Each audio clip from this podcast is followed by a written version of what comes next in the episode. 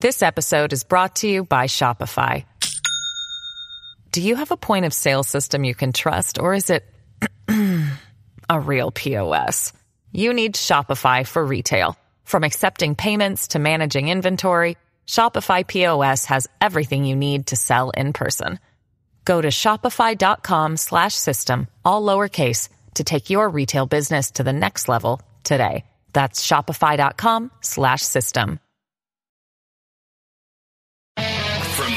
News radio studios in Midtown Manhattan, it's the fastest growing radio talk show. Brian Kilmeade.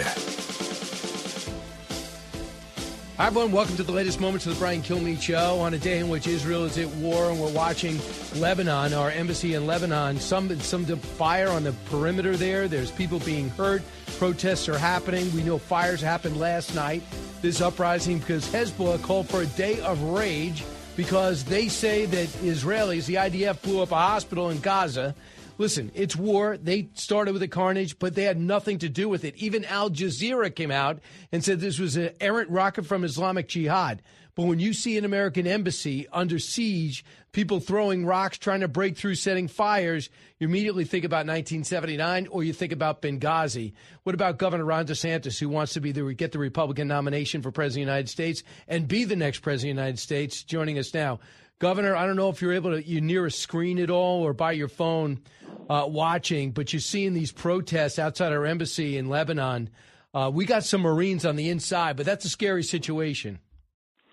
Yeah, no doubt. Uh, but I think a lot of that has been fueled by what you pointed out. You had media organizations uh, jumping the gun, pursuing a narrative about this hospital, basically taking the word of Hamas for it that this was somehow an IDF strike on a hospital when in fact it was a rocket fi- uh, fired by Palestinian Islamic Jihad that misfired and, and hit the hospital. And so the media ran with that. That stoked a lot of uh, rage throughout the region, and it was false.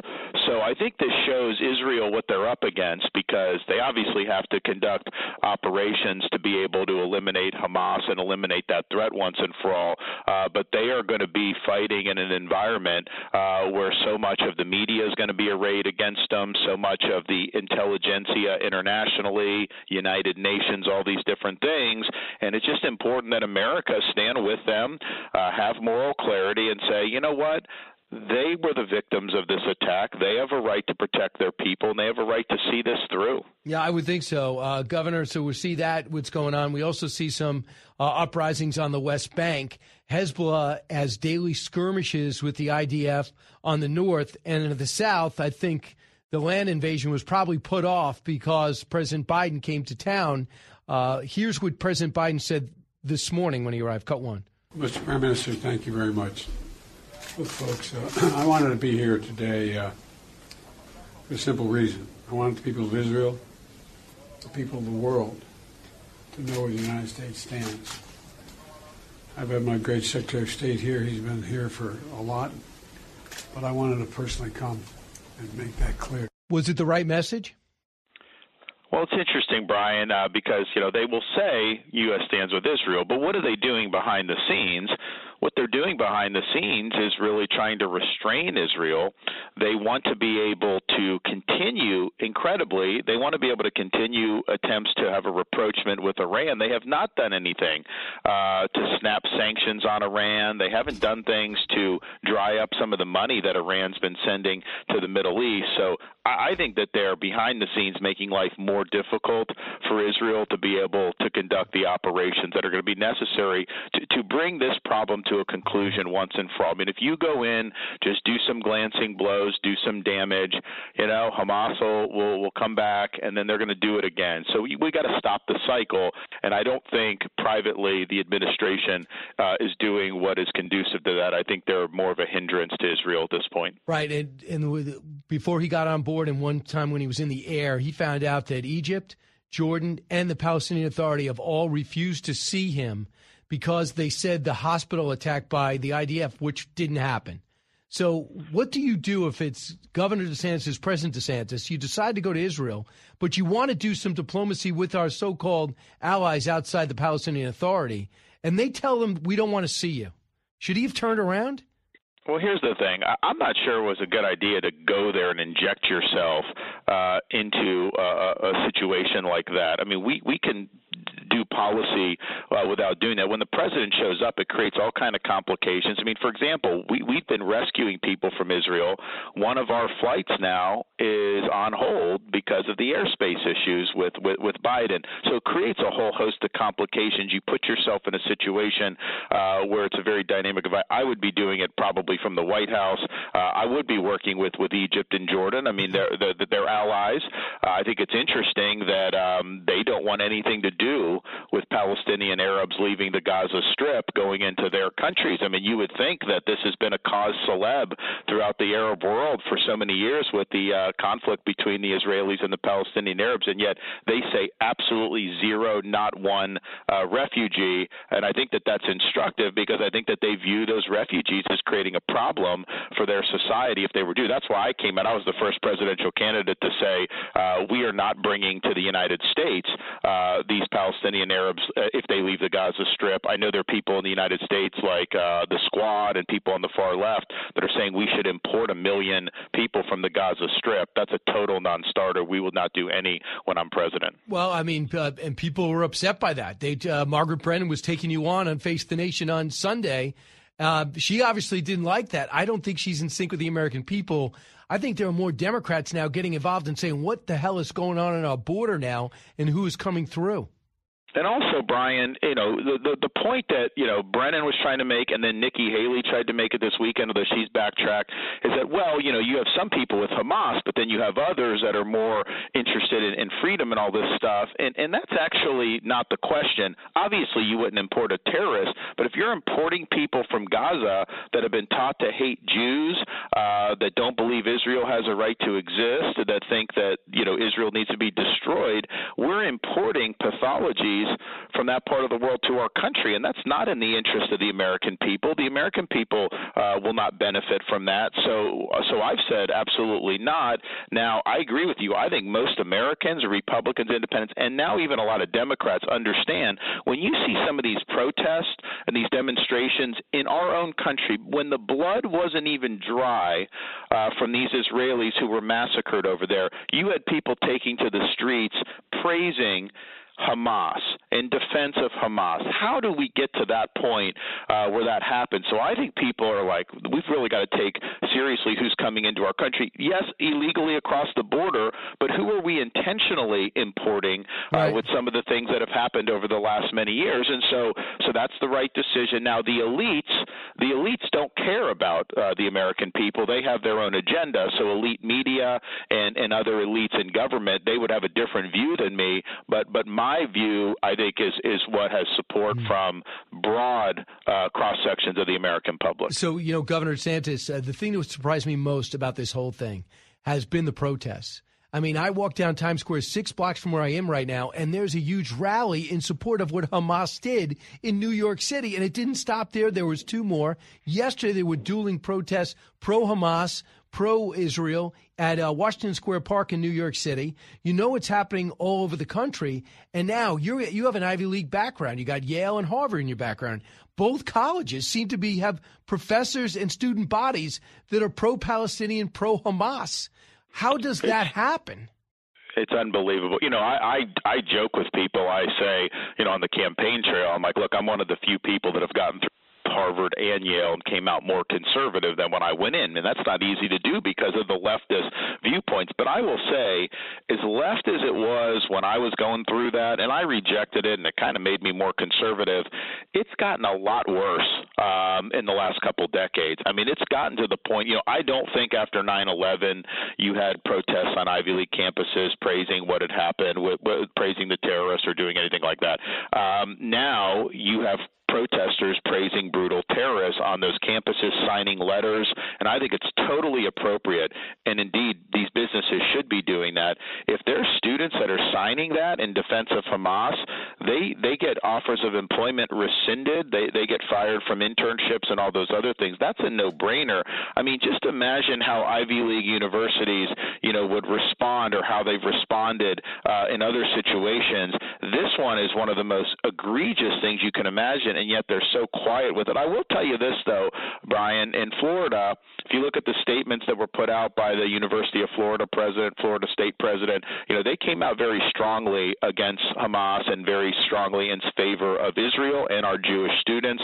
And I was proud to see that. We've worked really hard to, to get our universities away from being indoctrination centers and focusing on the classic mission, classical mission of pursuing truth and preparing our kids to be citizens of the republic. And I think you see it paying off and how they responded to this. Last foreign policy question. You know, we know Iran is our real enemy. We know Iran is the enemy of most in the Middle East. That is what the Abraham Accords were based off of a common enemy, Iran, not Israel. So, having said that, you've seen the, the, the reapproachment from the Biden administration.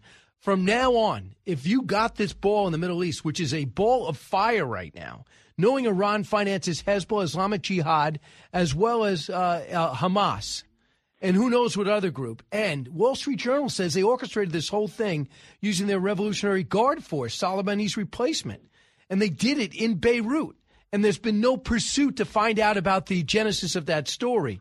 How do you handle this without causing a world war, or do you risk it?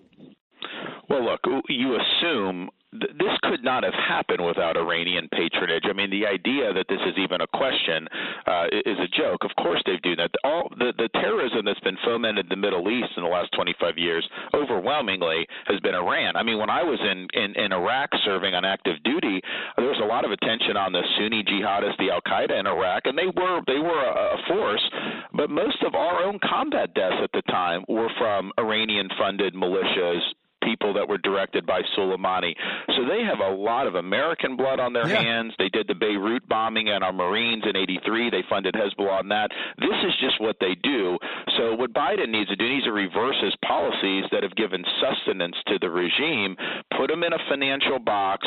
I, that's one of the reasons I want to increase our energy production at home because when we're energy dominant, that's bad for Russia, Iran, China, yeah. and Venezuela. Uh, if you pursue a Green New Deal in this country, just understand you are benefiting Iran, you are benefiting Russia, you are benefiting China. So reversing the nation's energy policy, being independent and dominant, I think is very important. But I think it's choking them off on that. And I do think getting a Saudi Israeli peace deal, I think it's complicated now given what's going on, but I think Biden dropped the ball on that. He could have done that in his first year. That creates the the front mm-hmm. of the Gulf Arab states, Israel and the United States uh, against Iran. It makes it harder for the Iranians uh, to to do what they want to do in the region when you have a united front. Have you qualified for the debates already? Oh yeah, yep. So you're in the, going to be in the fourth debate, and you got a field of about eight right now. 3rd third debate. Uh, third debate. Yeah. So we got the third debate. So what do you think? What is the game plan to closing the gap with the former president? Well, one, I think just the fact that he's been missing in action on so much of this stuff. Um, you know, he doesn't think he needs to go out uh, and debate, and I don't think that that's what I'm seeing on the ground in Iowa and New Hampshire. I think those voters think you have to earn their vote, uh, so I'm showing up not only at debates, but I'm do I've done 80 of the 99 counties in Iowa. I'm going to do all 99. I'll be the only ca- candidate to do that, and we're uh, starting a big New Hampshire push with the town halls and everything. So that's really what you what you have to do. Um, you know, on on this issue, what we've seen here, you know, I've been leading on it. Uh, we led on the refugees. Now every candidate's followed suit. We've led on planting the flag, say don't send aid to the Gaza Strip. All that's going to do is Hamas is going to commandeer that, uh, and they're going to use that. You seek the re- the the uh, release of hostages and the unconditional defeat of Hamas, and that should be our focus, not sending money that they're going to be able to use. So we're really leading on these issues. I think the debate will show that we've been able to lead lead on these issues. And look, people are going to have to make a judgment. Now that we're getting closer, uh, you are seeing more voters pay closer attention.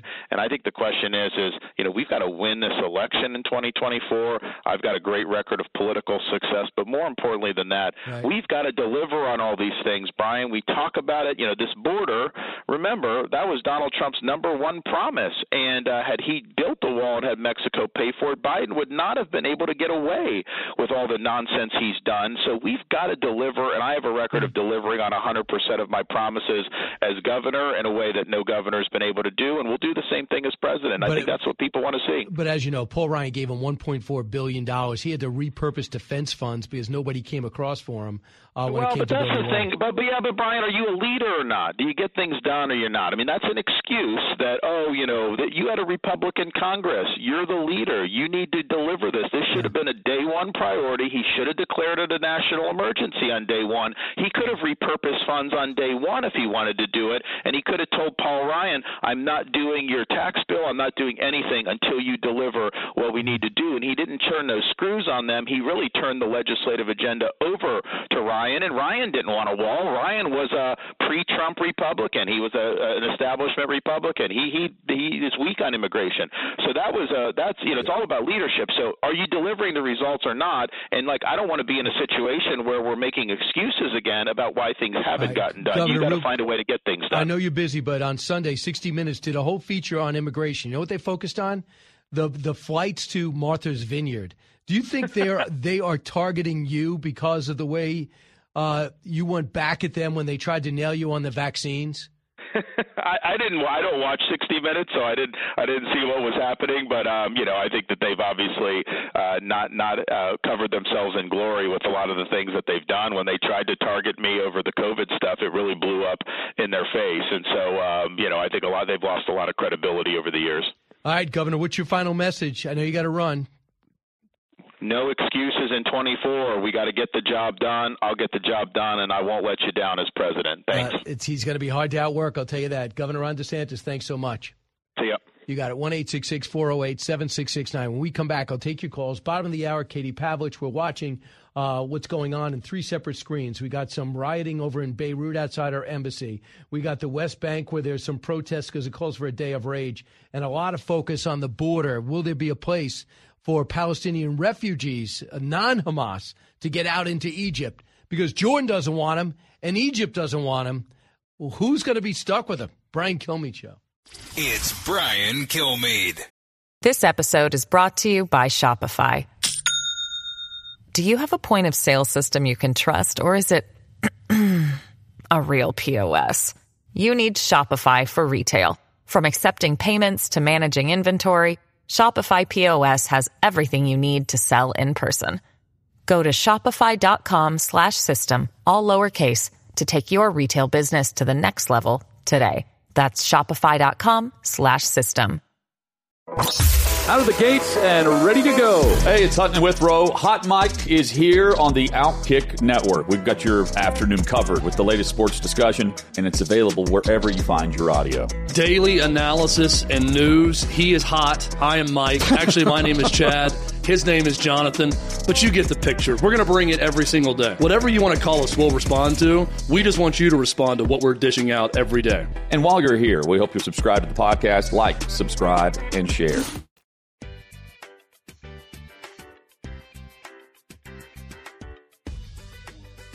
Radio that makes you think. This is the Brian Kilmeade Show. First of all, uh, it's sad when, when a hospital is uh, struck or explodes uh, and people die that aren't related to combat. That's categorically first thing. Second thing, we never target hospitals. Third thing, we analyzed the events that occurred around that hospital, and according to our military intelligence analysis, what happened was that it was a failed rocket that was fired by the Islamic Jihad, a smaller but very lethal terror organization in the Gaza Strip. They fired a rocket, it misfired, exploded, and landed on the hospital, and that is what happened. That's exactly what happened. You know who else knows that? They have transcripts of the exchange with Islamic Jihad. They were able to pick it up, not transcript, they would actually pick up the audio of them communicating with each other, saying basically, "What was that? I cannot believe it. You shot it from the cemetery? Yeah, you shot it from the cemetery. Uh, look what it hit. Oh my God, look what it hit." So the IDF didn't do it. They supplied that. They supplied videos saying, "Listen, there's no way an aerial strike when we weren't in the area provided that. We were we didn't do it." And that got out. You know who retweeted it and put it out there, if the translation's correct, and said it was Islamic Jihad? Al Jazeera. So the king of Jordan cancels with our president. The president of Egypt cancels with our president. The Palestinian Authority cancels a meeting with the president because the Islamic Jihad blew up their own hospital. That is such an insult to the country. And they get billions from us, billions.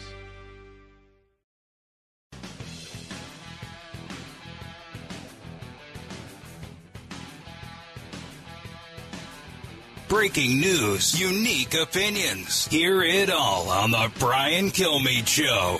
Paging my traditional Republican colleagues. It's time to get off the sidelines, break away from the extremists, get in the arena so we can find a bipartisan path forward. House Democrats want to be reasonable here, but the Republicans are unable to function on their own right now. He's right. Hakeem Jeffries is 100% right. And he went on to say, listen, I know we lost the election. We lost the majority. I, I admit it. Uh, the guy you're going to put as speaker didn't admit it, so he's able to play that card. Here we go again. And you just imagine if you're him. You watch 14 rounds with Kevin McCarthy. Then you watch Matt Gaetz blow up Kevin McCarthy with only seven other people supporting him, 210 not supporting him. Then you wait two weeks for another vote. Then you find you think it's going to be Steve Scalise, and Steve Scalise because I, I, it's not even worth taking a vote. I only got 100 and something supporters, and I'm losing him to Jim Jordan. And then Jim Jordan comes out there and gets 200 votes. He's 20 short. So what are you going to do? If you're Hakeem Jeffries, you could look at the most mature guy in the room, and Republicans only have themselves to blame. Katie Pavlich, Katie Pavlich likes to go in in between the numbers and use her sources to move this story forward. But Katie, do you expect a vote today for Jim Jordan, is, or is he going to uh, is he going to end up where he is right now? Well, the word is that there's been negotiations happening, you know, minute by minute, trying to twist arms, and that they are going to come to the floor around 11 o'clock uh, about an hour and a half from now and continue these rounds of voting. Uh, you know, Jim Jordan was pretty defiant in saying that he was willing to go multiple rounds, even if it took more than 15, uh, as it took Kevin McCarthy uh, the first time. Uh, and the question is, well, if he can't make it, who is next for the nomination? And at some point, Republicans look at this and say, who wants that job? Who wants to be put up, you know, to be in the same position? And it keeps happening despite the fact that you know Jim Jordan came after Steve Scalise. Steve Scalise endorsed Jim Jordan, uh, voted for him, and yet still can't get him over the finish line. So Republicans are in a position where you know they don't have a speaker, they can't move their agenda forward, they can't continue to aggressively pursue oversight of the Biden administration, they can't aggressively pursue a defense of uh, Israel in the middle of a war that could escalate quickly to a regional war. So they're in a bad spot, and um, I think it's interesting that Matt Gaetz has not volunteered to put his name up for speaker either. Right. He would get three votes probably, um, and maybe one of the eight. Uh, but most of those people just got in because they saw an opportunity. And I don't think they could have forecasted it'll be two weeks without one. I remember Gaetz came around and said, "Wait a second, what do you mean we're waiting a week to have a vote?" McHenry came, the temporary speaker, and he said, "I don't know why we're waiting. We should have a vote right away." Did he didn't understand what he did? Couldn't possibly have a vote right. We had no idea who had consensus or not to even push it forward. Who, what message did they have? What would Steve Scalise do? Was he healthy enough to do it? What would Jim mm-hmm. Jordan do as Speaker that Kevin McCarthy couldn't? After all, he was supporting him. So evidently, people didn't like behind the scenes, like the New York delegation and people like Congressman Bacon didn't like behind the scenes that they were being threatened. I guess it was an email to Bacon's wife saying your your husband's career is over if he doesn't go for Jim Jordan. So that made everyone's head get bent out of shape. Giamondi, uh, uh, uh, Gimenez, what's it? Jimenez over in uh, Florida. Yeah, Jimenez over in Florida. He's uh, he also said it was personal with him. So I don't know what's going to change it except maybe an apology. I'm not sure much is going to change. Um, you know, Republicans have this problem where they are staunchly against the people that they are nominating. They got around to endorsing Kevin McCarthy. Kevin McCarthy, he he won the nomination eventually. The problem was that he gave into this rule of vacating the chair, and then other Republicans joined with Matt Gaetz to do that, including uh, let's not forget all of the Democrats voted to create this problem as well. It's not just a Republican problem. All the Democrats voted to oust the Republican speaker on behalf of eight or so Republicans. Um, so, in terms of whether this changes or not, the numbers look like they're they're not changing. There, there's been word that they that people who are voting still against Jim Jordan have not liked the tactics that have been deployed by his team to try and threaten rather than convince that he can get the job done and negotiate, you know, what these members of Congress may want out of a new speaker. Uh, in terms of who's next, there's been some talk about the current uh, Speaker Tim Poore being maybe the next name since he's essentially been in the temporary job for a couple of weeks now. But it was no surprise when all this went down that it was going to take a while. I mean, I had heard that it may take months uh, to get a new speaker because people can't agree on who it should be.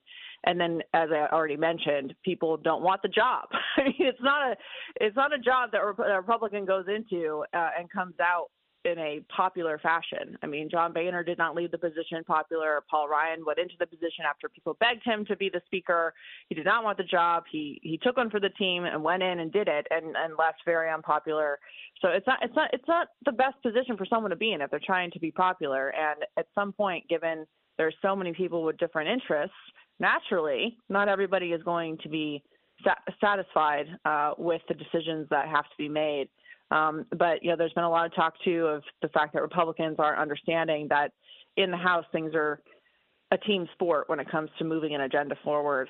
Um, not and it shouldn't be based on personal animus, but here they are, and uh, we'll see what happens at 11 o'clock today. As I mentioned, Jim Jordan had said previously he's willing to be on the floor as long as it takes to get the votes.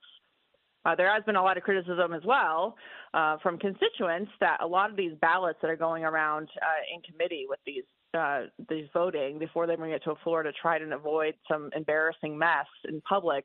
People don't like that. They don't like that there's secret balloting going on. They don't like the debate over who should be in charge of the speakership uh, is not out in the public. So that could also be coming up as a problem with these lawmakers as well as constituents call in and want more transparency about the process. I mean, the New York delegation says it might be too much of a risk to vote for Jim Jordan. I never thought a speaker vote would risk somebody politically. It's not like you're voting for tax a tax hike or or a Joe Biden pat on the back, but evidently they're saying it's a bit of a risk. And I think uh, Congressman D'Esposito voted for Lee Zeldin. I mean, what are you doing if you vote for Lee Zeldin? What do you? Kevin McCarthy said, "Don't vote for me. I'm putting my vote in for Kevin McCarthy." Steve Scalise says, "I'm done. I'm putting." You know that you are blowing up your own power in the White House. And yeah. why are you even there? Like, are you? I'm just flabbergasted. These people are so short sighted. Well, look, uh, I, I'm not really clear on what the risk to Jim having Jim Jordan the speakership is. I'm not uh, either. Uh, maybe maybe it's that they feel like he's not moderate enough. That he came in on the Tea Party wave, has been a rabble rouser uh, in Congress. You know, maybe he he isn't as middle of the road that they would like. I'm not sure, but they're going to have to calculate the risk. Calculate the calculation is of the risk of looking like they can't govern, not mm-hmm. having a speaker for weeks and weeks on end, or choosing someone for leadership to be in a speaker's position and to negotiate some terms so they have more say about the way things go in the future. Um, so that's the decision they have to make. In the meantime, as you, you mentioned already, you know the Democrats and Hakeem Jeffries are you know parading themselves out after foisting the House into yeah. this position with their votes as the adults in the room, the people who can govern, the people who have one nominee as they go to the floor with these votes, and the Democrats all nominate Hakeem Jeffries rather than nominating a series of, of people they haven't decided on. So, the, you know, that's what people are watching. Um, I do think that while the speaker's race doesn't necessarily interest everyday Americans who are concerned about getting to work, high gas prices, inflation, concerned about the national security now with with what's happened in the Middle East, um, and and everything else that Americans deal with on a daily basis, education, for example. Uh, I do think the longer this drags out, the the more that they will pay attention to it and be dismayed again at how Washington is functioning. I want you to hear what Newt Gingrich said. Cut twenty. Excuse me. Cut thirty. I'd be for 15 votes, frankly, to bring McCarthy back. The fact is, I have no faith that you can put this together right now. Now, again, if I'm all for Jordan having an opportunity tomorrow, I hope he can win. I'd much rather have a new speaker than have a speaker pro tem. But I wrote my newsletter on the grounds that my hunch is that 200 votes is about what he's going to get. 200 votes uh, is, is, much higher than Scalise got, and Scalise was the majority leader. Uh, and my sense from talking to people in the House tonight is that in a next vote, he might actually get fewer, not more votes. If that happens, we can't sit around and suck our thumbs and hope the world will wait until the House Republicans get their act together. You, every day we're closer to the end of the continuing resolution. Every day we're closer to a huge aid package uh, for for Israel that has to be passed. So, uh, so that's where he stands, and it makes Republicans look bad. I want to get Katie Pavlich to weigh in on the 2024 campaign. RFK Jr. They did a since he decided to be an independent, they did a quick poll, and it turns out he takes more votes from President Trump than Biden. Mm-hmm. Does that surprise you? Do you think it's accurate? Uh, it does not surprise me. Um, it, it, I'm not sure it is accurate, but I think it is a reflection of how people in this country feel about the choices that they've been presented with in the 2024 election. And you know, RFK Jr. is a smart guy. He he looked at the way that the DNC was handling the, the Democratic primary and circling the wagons around Joe Biden, despite the fact that Democrats have said they want someone else to be running, and said, "I'm going to run as an independent." Uh, he has you know, he has uh, positions on a variety of different issues that are not conservative, um, but they are popular and they are populist in some ways. And, uh, you know, people who maybe are not thrilled with the way that the Republican field has gone either are looking for a third option. You have to remember the independents in this country are the largest middle that we've seen ever. Uh, there are more people saying that they don't fit into the Democrat Republican Party uh, than we've ever seen before. So they're taking a look at him. That can obviously change. Um, but certainly the Trump campaign cannot be happy mm. about it, and uh, you'll probably be seeing a new nickname for him soon. Well, yeah, he's the former president. Yeah, head to head. He uh, by with with RFK in the race, Biden beats Trump by seven. Here's what Trump told me last week about RFK. Well, he's a Democrat. I think it's probably helpful of me. I think he's a Democrat. Look, he's a Kennedy. Number one, you put the name Kennedy, that's a Democrat. But if you look at his environmental stance, he closed up New York. He wouldn't let uh, pipelines go through to Massachusetts and various other places go through New York State. He was very, very tough. He was brutal on the environment. He actually destroyed Andrew Cuomo. He actually destroyed him because Andrew Cuomo wouldn't do a thing without his approval, and New York State got left behind. The environmental stuff that he approved is is right. just terrible. So no, he's a Democrat. I think it's probably very good for us. I mean, who knows? I mean, mm. you'll tell me We'll we'll talk about it next November. so we'll see. He's got his eye. One thing about Trump, he got he has his opposition research down. You bring up an yeah. opponent, he knows where to attack and where their vulnerabilities are. Well, I mean that's he, he's absolutely right. I mean RFK Jr. has been sold uh, as this this moderate, right? This this person who is willing to be, you know, not as far left as the Democrats, but he actually is very far left on a number of issues. Uh, President Trump mentioned his position on climate change. Uh, he he is very much uh, for shutting down American energy, which of course puts the United States into a more vulnerable position economically, but also in terms of national security and foreign policy. He is for using taxpayer money to bail out student loans. Uh, especially now for these um, students who go to these Ivy League schools who are signing proclamations that you know it's, it's basically fine to kill Jews uh, and their children inside of their homes. Um, so he is he is very very liberal. Uh, he's he has good positions on medical freedom and allowing people to make their their own choices when it comes to what goes into their body, and he's against vaccine mandates. That's a very good thing. But otherwise, he, he is he is a Democrat, and quite frankly, mm-hmm. his positions on a lot of these issues are not mainstream or moderate. They are very far left. Yeah. So uh, look for the Trump team to push back, and maybe every Republican candidate Katie, interesting times in Washington and around the world. Katie Pavlich, thank you. Indeed. Thanks, Brian. Great you, to talk with you. You got it. 1 408 7669. I'll come back, take your calls. We're also following the protest outside our embassy in Lebanon. It looks ugly. I just saw a guy take out a machine gun and start shooting at protesters. I couldn't believe it. Politics, current events, and news that affects you. Brian's got a lot more to say. Stay with Brian Kilmeade.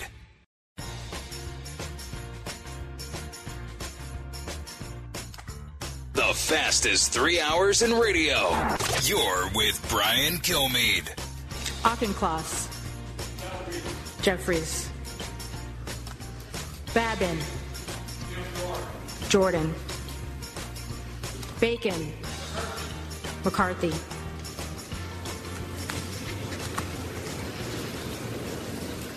Dumbass. so I was on set of Outnumbered we were taking the vote live, and this guy votes uh, Congressman Bacon doesn't vote for Jim Jordan, and it just make after the two weeks to think about where Republicans were at.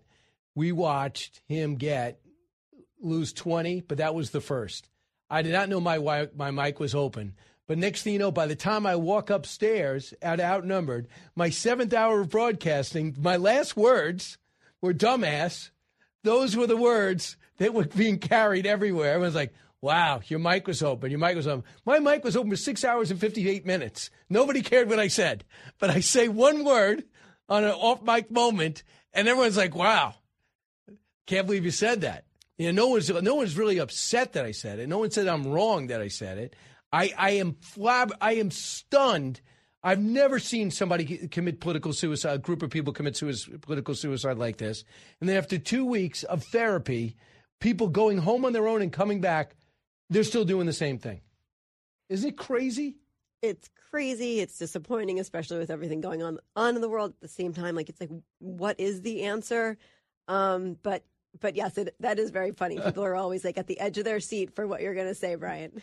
But right. yeah. I just had the edge of my seat, unless I say it like a hot mic moment. Uh, that's where I feel. I've I could not be more frustrated and and when you watch Hakeem Jeffries basically sound like Mr. Logic, who out there is a moderate or independent who says oh, we'd be so much better off with a a guy, you know, a guy that's so cool headed and seems so reasonable. We have no idea if he's reasonable. We know his background. He is way to the left. He's another New York uh, left wing Democrat. Good looking guy, very well composed, great speaker. Uh, you know, understands the answers to the questions and understands how to be politically correct. But he just looks over to the right. And, and my and I think my analogy really works. It's like the World Series. The team goes into one team goes and takes the field, and the other one starts fighting each other in the dugout. And after a while, these guys are like, are these guys going to come out and play? Yeah, I don't like them. I want to beat them, but I can't. They should stop fighting each other so I can beat them. And now I don't even think, I actually think if you gave these guys sodium pentothal, I don't think they're happy about it at all. Here's what Tudor Dixon said yesterday, cut 31. No, I think we all agree that they need to come up with a speaker. They have the majority of people supporting Jim Jordan. They have 20 folks that decided that their personal agenda was more important. But this started two weeks ago when Matt Gaetz made this decision, and he had no plan. This is why you don't do something like this without a plan. There wasn't a camera he didn't want to have his face in front of last week, but I certainly haven't seen much of Matt Gaetz today. Last night he was saying he had it in single digits. We had 20 Republicans that did not choose Jim Jordan today. I certainly hope that with the state of the country and the state of the world, Republicans come together and tomorrow we can call Jim Jordan Speaker. Tudor Dixon can't figure it out. Either either can I. Remember, she wanted to be governor of Michigan. I think she's a very successful podcaster now. Uh, she goes all over the channel. It's true. It makes it harder for people like uh, Congressman Rogers to be Senator Rogers in, in places like Michigan because it, it seems as though your party is so unreasonable even though I think they're for sure going to take the Senate if things stay this way. I thought they could hold on to the House.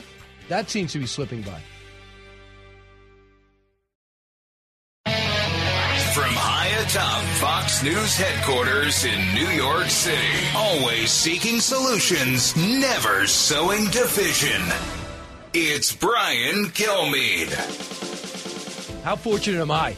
I mean, here we are, tensions at a world time high, uh, all time high in the Middle East, and the Middle East are always uh, a tense environment.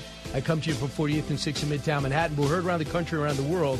But uh, here in the Brian Kilmeade Show, we have in studio, if you're smart enough to watch Fox Nation, uh, General David Petraeus. His book is now out uh, yesterday. It is now Wednesday. It is called Conflict The Evolution of Warfare from 1945 uh, to uh, Ukraine. Now we can maybe add in Gaza. That's, uh, that's uh, General David Petraeus. Second edition, Brian. And Andrew Roberts. And Andrew Roberts, a genius. Uh, he's been in here before. Great pairing, General. Who, who picked who? He uh, proposed the idea. You know, he's, this is his 20th book. Wow. Uh, he's never had a co author before, he's always done it himself. Right after the Russians invaded Ukraine, we know each other very, very well. We've done a number of events together around his books or various other things. He's interviewed me on stage a number of times, and I've done the same. Uh, and he rang me up and he said we should write a book together that provides the military historical context for Ukraine. So it would be again the evolution of warfare from 1945 to now. As you note, yep, there's probably a second edition in the offing that will have to address this terrible current crisis that's ongoing that I'm sure we'll discuss. But it was his idea, and and I thought, what a terrific opportunity. You know, I actually wanted to write something about Iraq and Afghanistan in particular, but not as a tell-all, uh, but as a history. And and what's interesting is the editor for those two chap I, I did those two chapters plus Vietnam and then obviously back and forth with everything else very extensively. Uh, they said, you know, you can't write this in the third person the way you have. You can't write, and then General Petraeus went to see Prime Minister Maliki and raised these new concerns.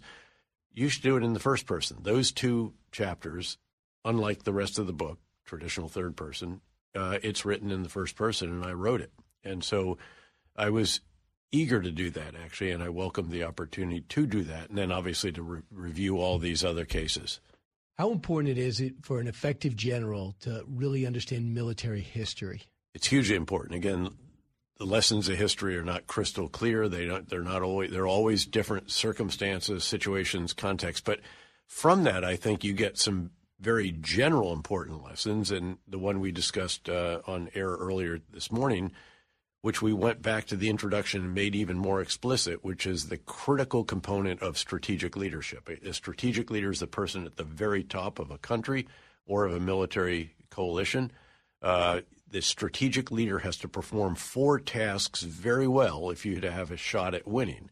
Get the big ideas right is task number one. The right strategy requires an understanding in depth of the context of their strengths and weaknesses of your forces, their forces, the human terrain, all of this.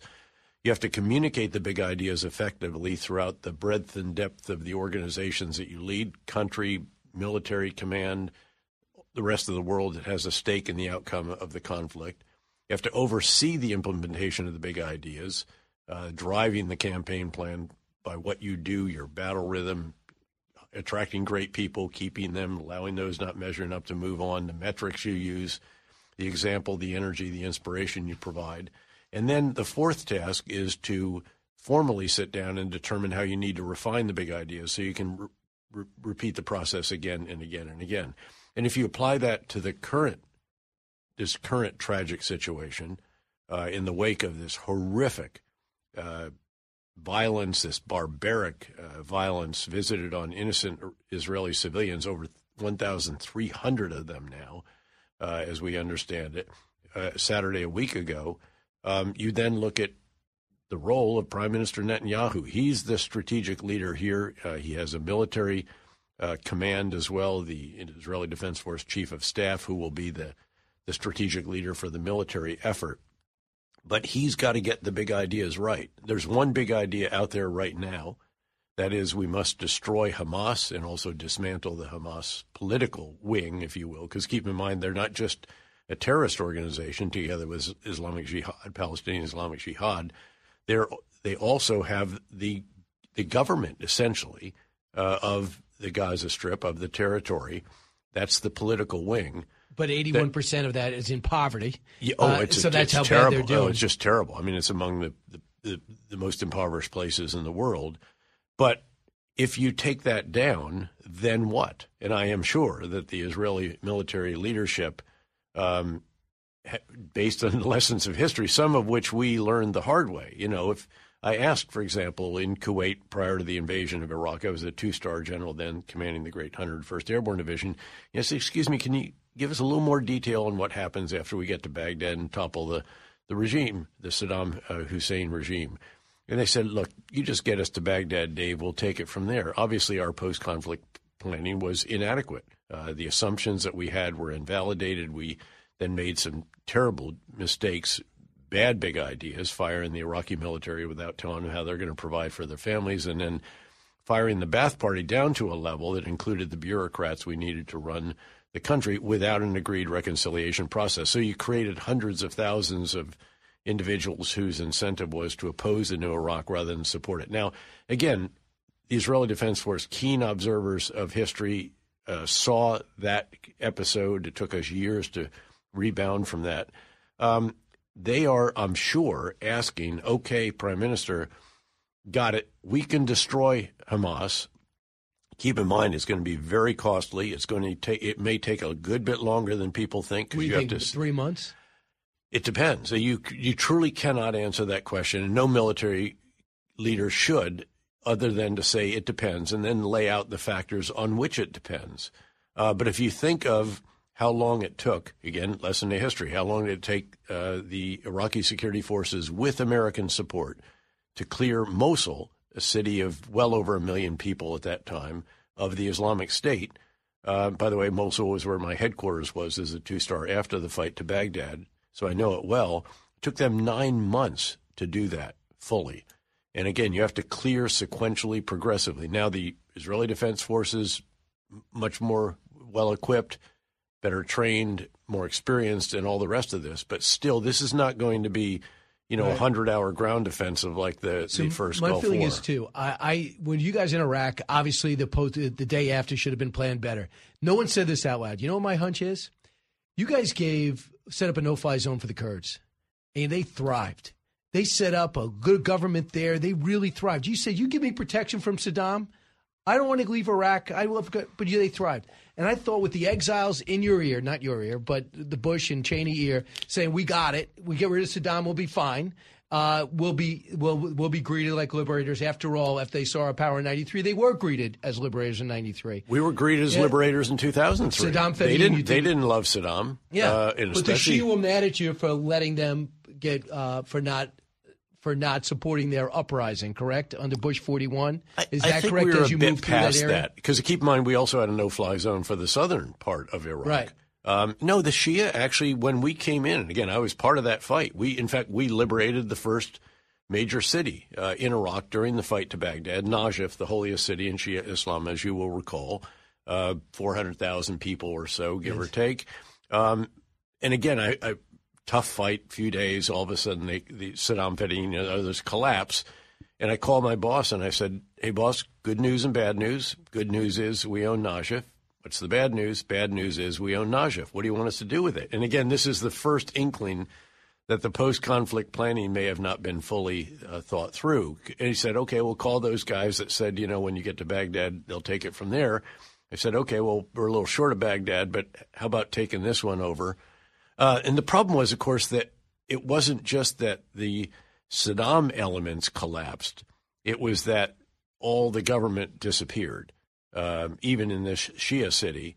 Uh, the, we were hoping the bureaucrats would stay around, that the police would stick around. Right. You know, obviously the military was either surrendering or deserting, but it didn't happen. So But all of a sudden, plans, we yeah. owned it. And and again, uh, we had to leave an entire U.S. Army brigade of about 3,500, 4,000 troops to administer that. Well, that's combat power that we would have liked to have had uh, when we went into Baghdad, or later when we jumped up to Mosul. Eventually, we got them out of there.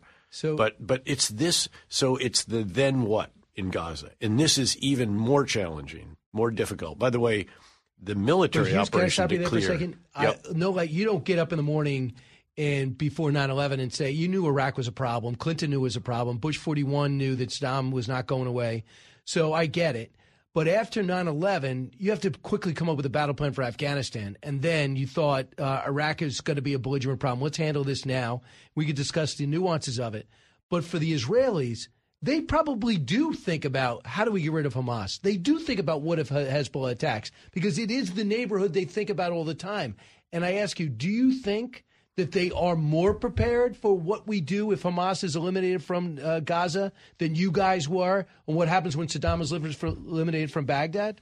I think this is actually even tougher. And let me lay this out. First of all, I think the military think they at least have a plan? The military, I'm not sure. I think if they did, they would announce it. I think, in fact, there should be announcement of not just, again, the big idea we're going to destroy Hamas, which in itself, that tactical operation is going to be just fiendishly difficult. Because they're going to hide. They're going to They're going to hide. They they'll they'll use Human shields. Human shields, civilians, the hostages. There's nearly 200 of them. They'll be in tunnels. They'll have improvised. If they're as creative in the defense as they were in the offense, this is going to be diabolically difficult. There are going to be very considerable casualties all around, including not just Israeli soldiers, but also innocent civilians and plenty of Hamas. Because again, Hamas is an extremist organization. These are not reconcilable people. They have two alternatives in life. They can come in with their hands up, or they're going to be captured for a reduced sentence, or they're going to be captured or killed. Um, so, but that's that's doable. it's going to be really, really hard, and the decision makers need to understand how hard right. and how costly and the damage and destruction that will be done to civilian infrastructure. But they've really got to figure out to whom do they give this? Again, remember that old adage, the pottery barn rules, you break it, you own it. They're going to break not just Hamas, the extremist group, but also the political wing. So then who's going to administer the territory? Keep in mind that the political wing um, does social services. It provides basic services to the people. It runs schools, Everything. health, care, everything. Yeah, and and so who is And, and, you yes, don't have an answer to that. I know well- you're asking rhetorically. well, Do you have an I- answer? I- if they put I you in charge? Is it possible you could have an interim international authority? Um, I mean, it's possible because it's conceivable because we've obviously laid this out. But who could who could fund it? Who could lead it? Where are the what about the Arab countries in the region uh, that express understandable concern about the plight of the Palestinian people? Uh, this would be an incredible opportunity to do something about that. The problem there, though, Brian, is not even enough that you're just going to administer. This is not just going to be governance and nation building and again restoration of basic services, Yeah. repair of damage, and all the rest of that. This is going to It's be. not Germany after World War II. It's not. Uh, this is. They're also going to have to fight a counterinsurgency. And they're going to fight. Iran wants everything that you're just explaining. They, They- don't want they- any part of. it. They will do everything to make sure they're going to they're going to fund the remnants of Hamas, of the Palestinian Islamic Jihad, anyone else who will try to prevent this from happening. Just as they did not want to see the rapprochement, the extension of the Abraham Accords to Saudi Arabia, which would have been mutual recognition, which ironically I believe would have included some assurances for the Palestinians in the West Bank. But so there has to be a vision of this component, the what next. And by the way, I think it should address the Palestinian people, not just in Gaza, but in the West Bank as well. Interesting. I mean, remember they were talking about in the 90s and the 80s have a bridge from Gaza to the West Bank, and they said, well, that was. Then they find out that uh, they thought Yasser Arafat was too secular, and he also said, if I accept this deal, I'll be killed tomorrow. A lot of people living on that. They say we take we take the whole country or nothing. So Tom Warwick uh, wrote in the New York Times today, this is the plan for after end Hamas's culture of economic corruption uh, in Gaza. Uh, in the heart of Hamas. Okay, listen to what the Gaza residents want change the educational curriculum, find a path for Gazans to write a constitution, show Gazans that Israel is prepared to help. I'm, It's I'm all for all of that. yeah. That- no, I'm all for all of that. But there's that begs that begs a very big question: Who's doing that? Right. I mean, yeah, no, I mean this is the. I know. This does is- the U.S. have to do that? I, I'm for all these great these. You know, this is not overly idealistic. This is realistic. This is not outrageous. But who's going to oversee it? General uh, Petraeus is here, very fortuitous for us, but his book is out. It's called Conflict The Evolution of Warfare from 1945 to Ukraine. And we're also tapping into his knowledge of the Middle East, as you see. The President of the United States is speaking now in Tel Aviv. He's supposed to leave soon and actually sleep in his bed tonight. Brian Kilmeade Show, don't move. You're with Brian Kilmeade.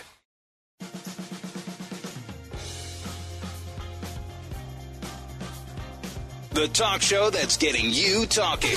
You're with Brian Kilmeade. So the President of the United States gave a speech. We were on the air, uh, but one of the things he brought up was the two-state solution is the only way. Uh, the author of Conflict is with us. One of the co-authors of Conflict is with us. The Evolution of Warfare from 1945 to Ukraine, General David Petraeus uh, and Andrew Roberts. Uh, the general's going to be with us all hour. General, this is going to be three or four minutes, but the president's remarks, two-state solution. I said to you, I think it's dead. You said it has, it can't be dead. Well, there's no alternative. Um, tell me what what you would do otherwise. Um, the status quo, by the way, is obviously not working. Right. Um, if you have a one state solution, if you draw the border all the way around to include Gaza and the West Bank, then the Jews in the Jewish democratic state will be outvoted by the Arabs. Right. Uh, so that's not sustainable. Um, if you don't give them the right to vote, then there's going to be a lot of accusations about that that are quite predictable.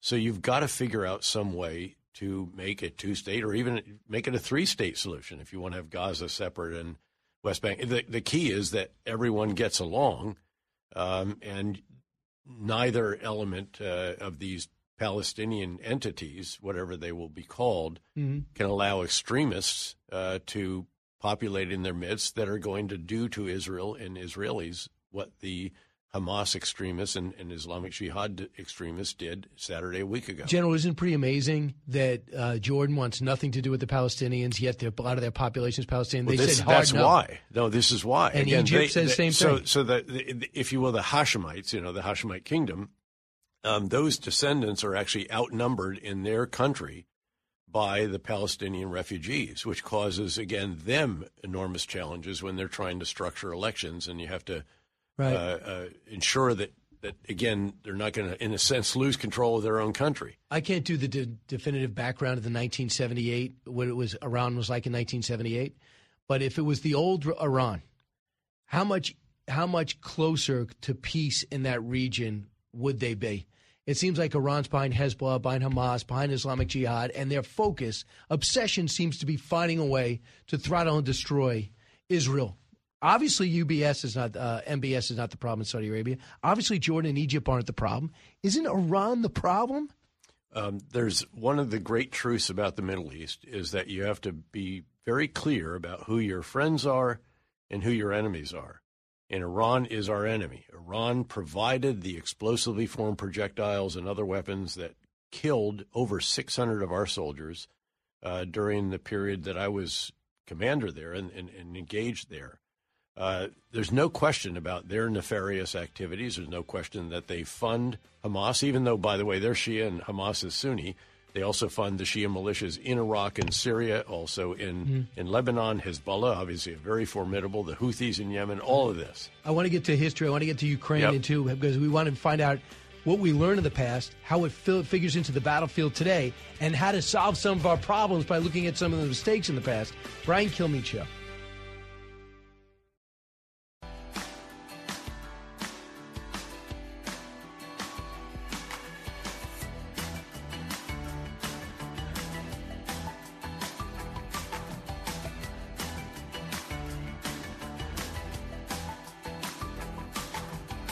So busy, he'll make your head spin. It's Brian Kilmeade. part of the question on the issues of refugees coming to Jordan. And I think I can quite strongly speak on behalf not only of um, um, um, uh, Jordan as a nation, but of uh, our friends in Egypt. That is a red line. Uh, because I think that is the plan by certain of the usual suspects to try and create de facto issues on the ground. No refugees in Jordan, no refugees in Egypt. So thanks, King Abdullah of Jordan. It's great to have allies in the area who we give billions of dollars to, and Egypt too, billions of dollars to. Just ask Senator Menendez. With me right now in studios, Gen- General David Petraeus. His book's out yesterday. Uh, it's already doing great. It's called Conflict: The Evolution of Warfare from 1945 to Ukraine. Uh, General, so that's what uh, I would find endlessly frustrating if I'm President Biden. Not only does he not going to take any refugees, and not only does Egypt not want to open up a corridor to let Palestinians through, but he also refused to meet with the president today over a bombing of a hospital, which all evidence now pointing to, including intercepts, that the IDF did not do. Same thing with the Egyptian president. I mean, if I'm on a plane, if I'm the president of the United States, do I have a move? Do I just have to accept the snub? Well, they're going to call them. They will. They'll have conversations because again, they need to. They're they have to be part of the ultimate arrangement in Gaza that we've been talking about. Yeah. That is so difficult to construct. But we should understand. Again, you know, other countries have domestic politics too, and the challenge in Jordan is that they're the descendants of the Hashemite tribes, which of course include the king, uh, are outnumbered in their country by the existing number of Palestinian refugees. It's a huge drag and drain on their economy. Uh, they have no resources in that country. All they have is their wits and their human capital. There's no no oil, no water, no very little of anything, uh, and they have to be incredibly innovative, creative, and everything else. So they have a huge challenge. They can't take more. And then Egypt's economy is really quite moribund right now. He's facing reelection. There's no question about the outcome, I don't think. But uh, again, they don't remember Egypt administered uh, Gaza for a period of time before uh, the Israelis did for several decades. Nobody wants to do this. The, the Israelis left in 2005 for a reason. And now what we need to do is find an interim authority that's going to go in there, and it do, just doesn't do good work for deserving people, if you will, the, among the neediest people in the world, the Palestinian people who are caught in the middle of all of this. It also has to have a hard edge to it. It's going to have to have a counterinsurgency campaign uh, because the remnants of Hamas and the Islamic Jihad will be funded by Iran, Right. undoubtedly, as there are now, and they're going to try to come back and take control of the territory again. See, you're so diplomatic for a general. I, I would get that phone if I'm g- going up the, the Air Force One steps and I hear that these people canceled on me. I'm 50 miles from their border. I'm flying to the Middle East, putting my putting my security at risk. I'm taking a big risk politically too. I'm 80 years old, and you're going to tell me now I'm you're not going to see me when I'm there. Isn't that isn't that an insult to our nation as well as me personally? Welcome to the real world, Brian. We're America. welcome, welcome to the Middle East. This is my, you know, this is where I spent so many years of my You life. don't take it personally. I know the king very well. We had a, I used That's to what everyone met, says. met him all the time. Um, but he's got, he- again, he's got to see to his interests as well. Uh, he's trying to. Oh, you're in understanding. Trying to help. I know. I'm- You I'm just saying, Again, again, welcome, welcome to the, welcome to the Middle But East. what, what better than see a president face to face and say what General Petraeus just told me? To just say, "Hey, listen, I got I got my own constituency Yep. here. This is what I'm worried about. I just want to show you, Mr. Uh, King. Uh, I got intercepts here. They didn't bomb the hospital, and they weren't the one who did the massacre October 7th. They weren't the one that watched babies' heads get cut off. Now, the operation in particular, I've been reading a lot about this. For your military perspective, they were able to bust through the fence. They were able to get uh, they were get bulldozers through. They were able to get hang gliders with dune buggies on the other side through. They were able to fly drones, and they were able to do surveillance on military bases and penetrate them on the inside. As you look at this operation as we know it, what is your impression?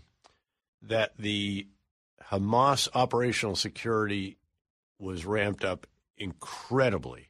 Uh, that they came to understand the ways in which Shin Bet, in particular, the internal security service, uh, but together with Mossad, together with military intelligence and their signals intelligence, but Shin Bet in particular, because it's an internal issue, Gaza and the West Bank, uh, they understood how Shin Bet has in the past been upstream. It's described in that world. So they're actually seeing something before it happens. They're, they have a Yeah. sense of what's coming. They're that good. Um, and then they had all of this surveillance apparatus set up. And Hamas must have come to have an understanding of this sufficiently that they could uh, mitigate the risks of their planning being detected, their training and equipping and rehearsing and marshaling and all the rest of this, and even reportedly use those very channels to send disinformation Right. and indicate that, hey, you know what, we're we're not really planning something. We're going to live together. Look, we got more work visas. Uh, the relationship is better than ever before. And then, of course, keep in mind that the internal security services of Israel get distracted by violence in the West Bank, so they shifted resources over there. Same with the military. Uh, and also just this enormous domestic turmoil, which had potential threats associated with it, had to be focused on as well.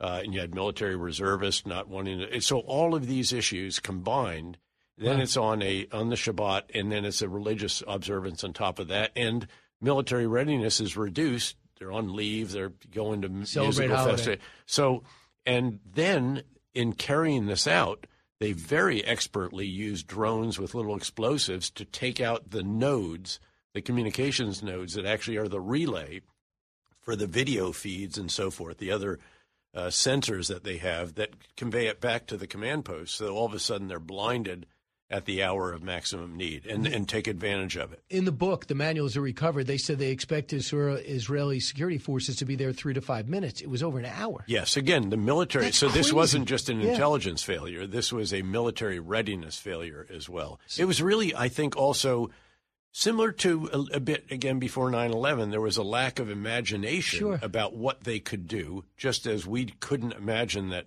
extremists could get into flight schools and then get into cockpits and then could fly And aircraft. in retrospect, we see Ramzi Yousef was actually practicing that. Exactly. Yep. So, and he was the It's- nephew of it- KSM. You can always connect dots after the fact. It's hard to do it in, in before the fact or in but but I do think it's important to understand now. Don't wait till after the conflict ends because you don't know what's coming next. You have to find out what your enemy's capable of doing. Don't you well, agree? Well, first it's of not all, a matter of pointing fingers. No, first of all, they're trying to find hostages.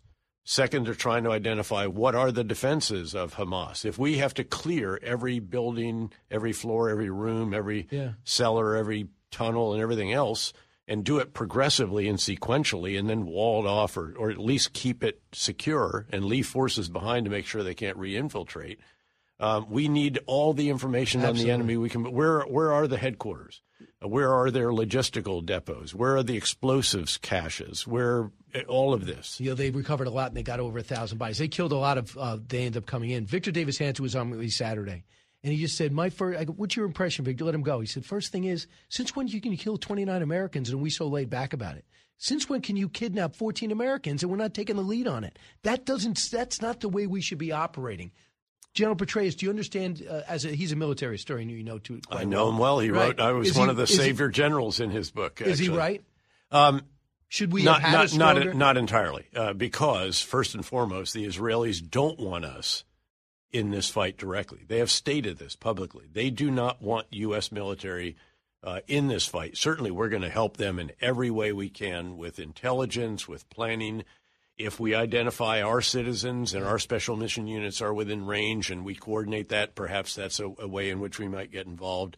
Um, but no, I think I think you, you have to understand the Israeli desire for Right. them to carry this out and not get Americans involved. How how much does it get under your skin as a general that was in both theaters, uh, two surges, that they are using reportedly some of our weapons in Hamas? Very Hamas is concerning, using obviously. weapons. Sure. Four billion dollars we left behind. The exit of Afghanistan, I, I can imagine that that is beyond emotional for you. It was emotional for everyone who served there, I think. Uh, but Especially lost a limb or life. You know, I I said at the time that I feared that we would come to regret the decision to withdraw. Keep in mind that this is this administration carrying through an agreement that was made by the previous administration. But I don't with- possibly with which- think that Trump would have with allowed which that. I, Yeah. I I wouldn't I wouldn't assume that they made the agreement um, and and they were on on on glide path. Uh, I thought the administration should have reversed it. I mean, they and didn't held have, on to Bagram, they- which was the plan. too. well, again, they- these are some sort of Right. tactical issues. We're talking about the big issue, which is do you have to leave? I know these and we, they right. reversed tons of other. You know, it went back to the uh, United Nations organizations, World Health Organization, the Climate Accord, all this, uh, and so it's not as if they had to follow through with this. There were alternatives. We could, you know, the situation was was uh, frustrating. It was maddening. Our partners were imperfect. There were all kinds of issues that could cause you to throw your hands in the air. But I felt that staying there with 3,500 troops, we hadn't lost a soldier NATO in a, didn't year, a year leave. and a half. The NATO countries all wanted to stay. Uh, I think they had a clearer picture of what was going to happen than we did. Um, and I think the result was not just tragic and heartbreaking for the Afghan people, the bulk of them. Uh, it was disastrous and disastrous overall f- for for American foreign well. policy, Yeah. do you believe? and that- also sent a, a message uh, of uh, inadequate strategic commitment. Um, President Xi seized on that very quickly. Said, "See, you can't count on the Americans, or an im- they're an unreliable partner, unreliable ally." And they came in, got the rare and, earth. and oh, by the way, look at what happened as they came out. They're a great power in decline. And then, uh, do you think that the Russians try for the rest of Ukraine, if not for the way we left Afghanistan? if if I think that was a factor uh, in Putin's determination that he should invade. There are other, you know, he has these historical grievances. He has this revanchist, revisionist, twisted history uh, of Ukraine and the fact that it shouldn't have a right to exist and all the rest of this.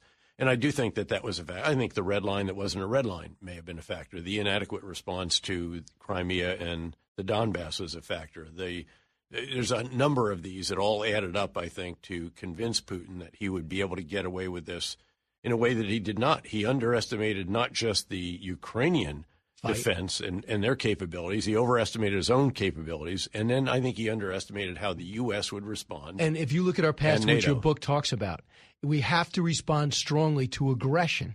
And that's the reason we won the Cold War. It wasn't one day. It wasn't one president. It was you want Korea, we're going to stop you. You want Vietnam, okay, we're going to make it hell, and we could talk about the that conflict. You're looking to take the Africa, we're going to put proxy forces. Are you going to be in Central America? You're going to try to take Nicaragua? We're going to make it hell for you. And you guys found that out when the Soviet opened up their books. The last thing they wanted was Truman coming in with an airlift for 11 months to prop up Berlin. No, and you, what the key is to be firm, to be consistently firm, uh, to have strategic patience. you know, you don't want to be needlessly provocative. That you shouldn't do either. But again, you have to show that there will be consequences for aggression in particular. And this case in of Russia invading Ukraine and the way in which they've done it, you know, this is a force that stealing kids and sending them back to and, Russia. And again, they almost seem to embrace a culture of war crimes. In fact, Andrew Roberts and I have written uh, a piece, I believe it'll be in the Washington Post, called "The Russian Way of War," which is again, unlike Western countries, we make mistakes. We had Abu Ghraib, we had some others, but we try to avoid those and then we try to learn from those. We mitigate the risks of it happening again. We adhere to the Geneva Convention. We believe hearts and minds do matter. Right. And and you don't win hearts and minds by carrying out operations that create more bad guys than you take off the street. And our great advantage is we got a better product. We don't tell you how to live. We want to give you an opportunity to live. And you pick your government. That's all we want. We don't want to own you. We want to give you an opportunity to live the life you want.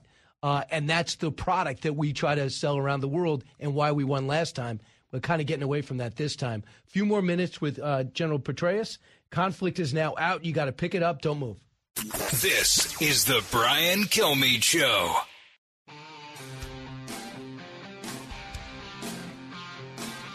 Information you want, truth you demand. This is the Brian Kilmeade Show. General Petraeus is with us. The book Conflict is out. It's already top 20 on Amazon.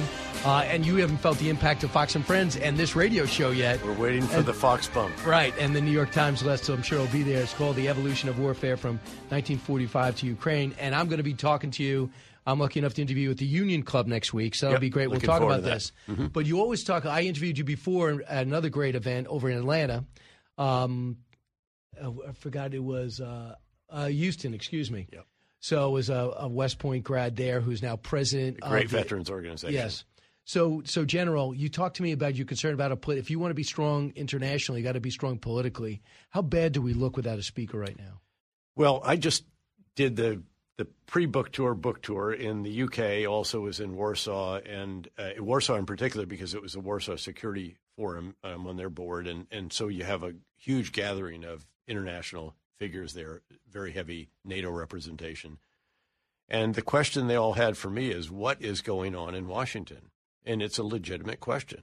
Uh, and they're concerned that we can't get stuff done, that it, it, doesn't seem to be a path forward for this or that.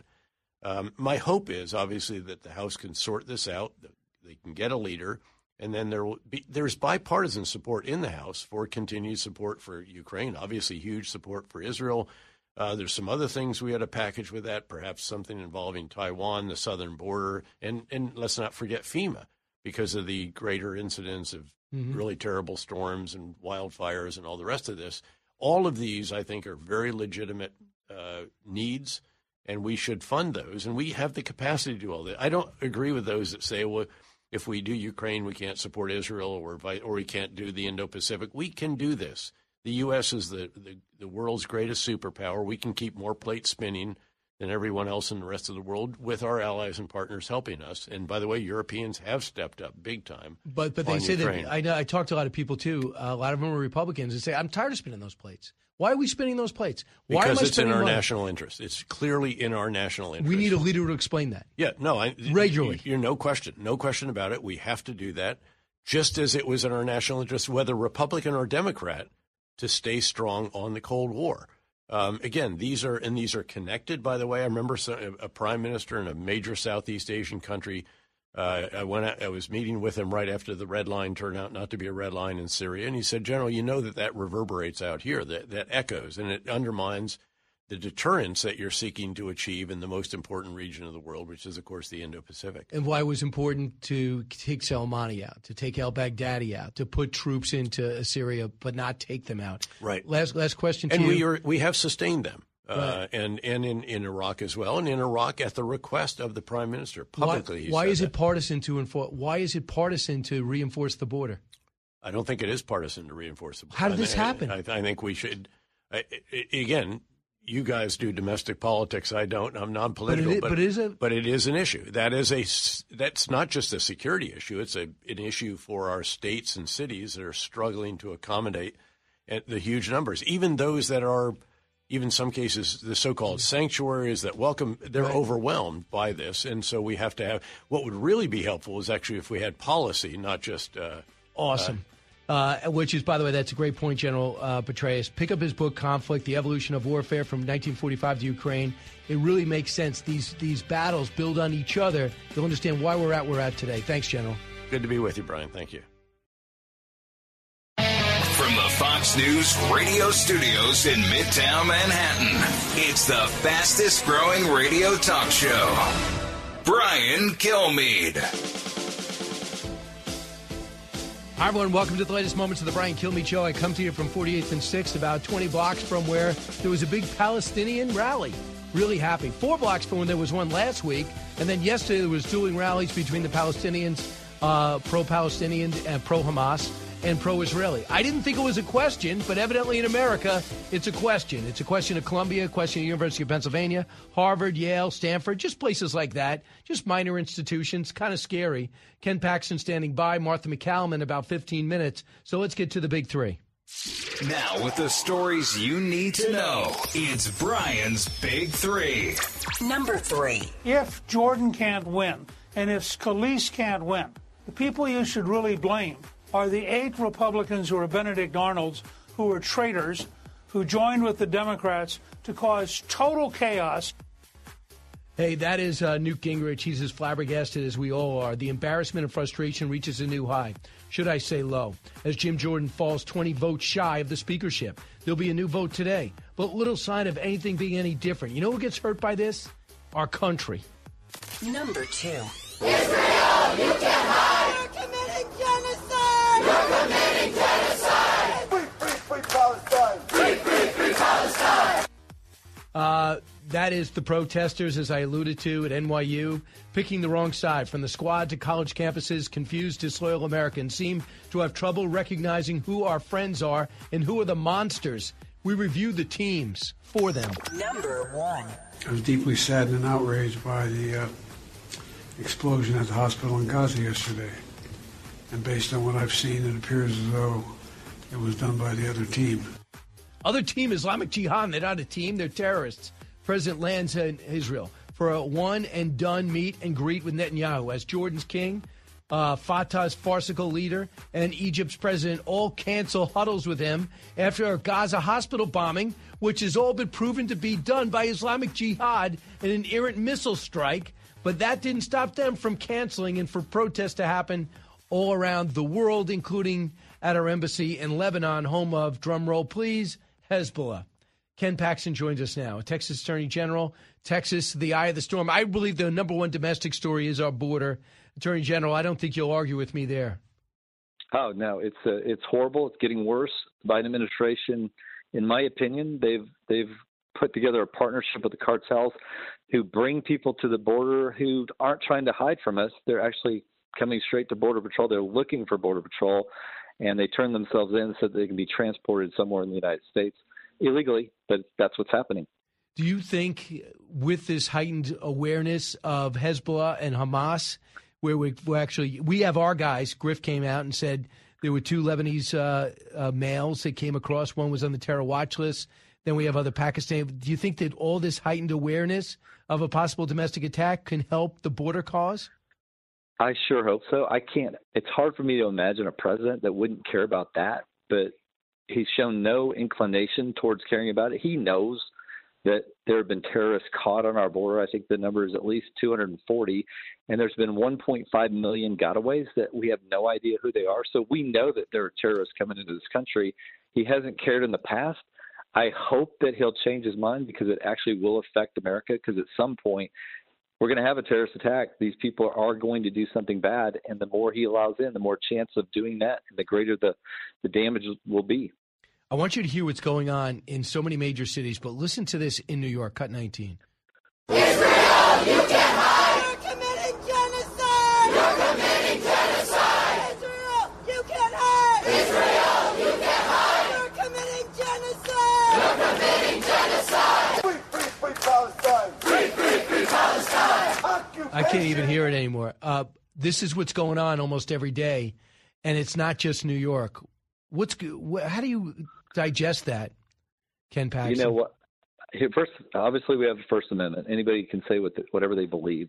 It's very sad to me that anyone would believe that the, what Hamas has done, killing little children and cutting their heads off, they could even consider supporting that, even if you agree with the Palestinian cause.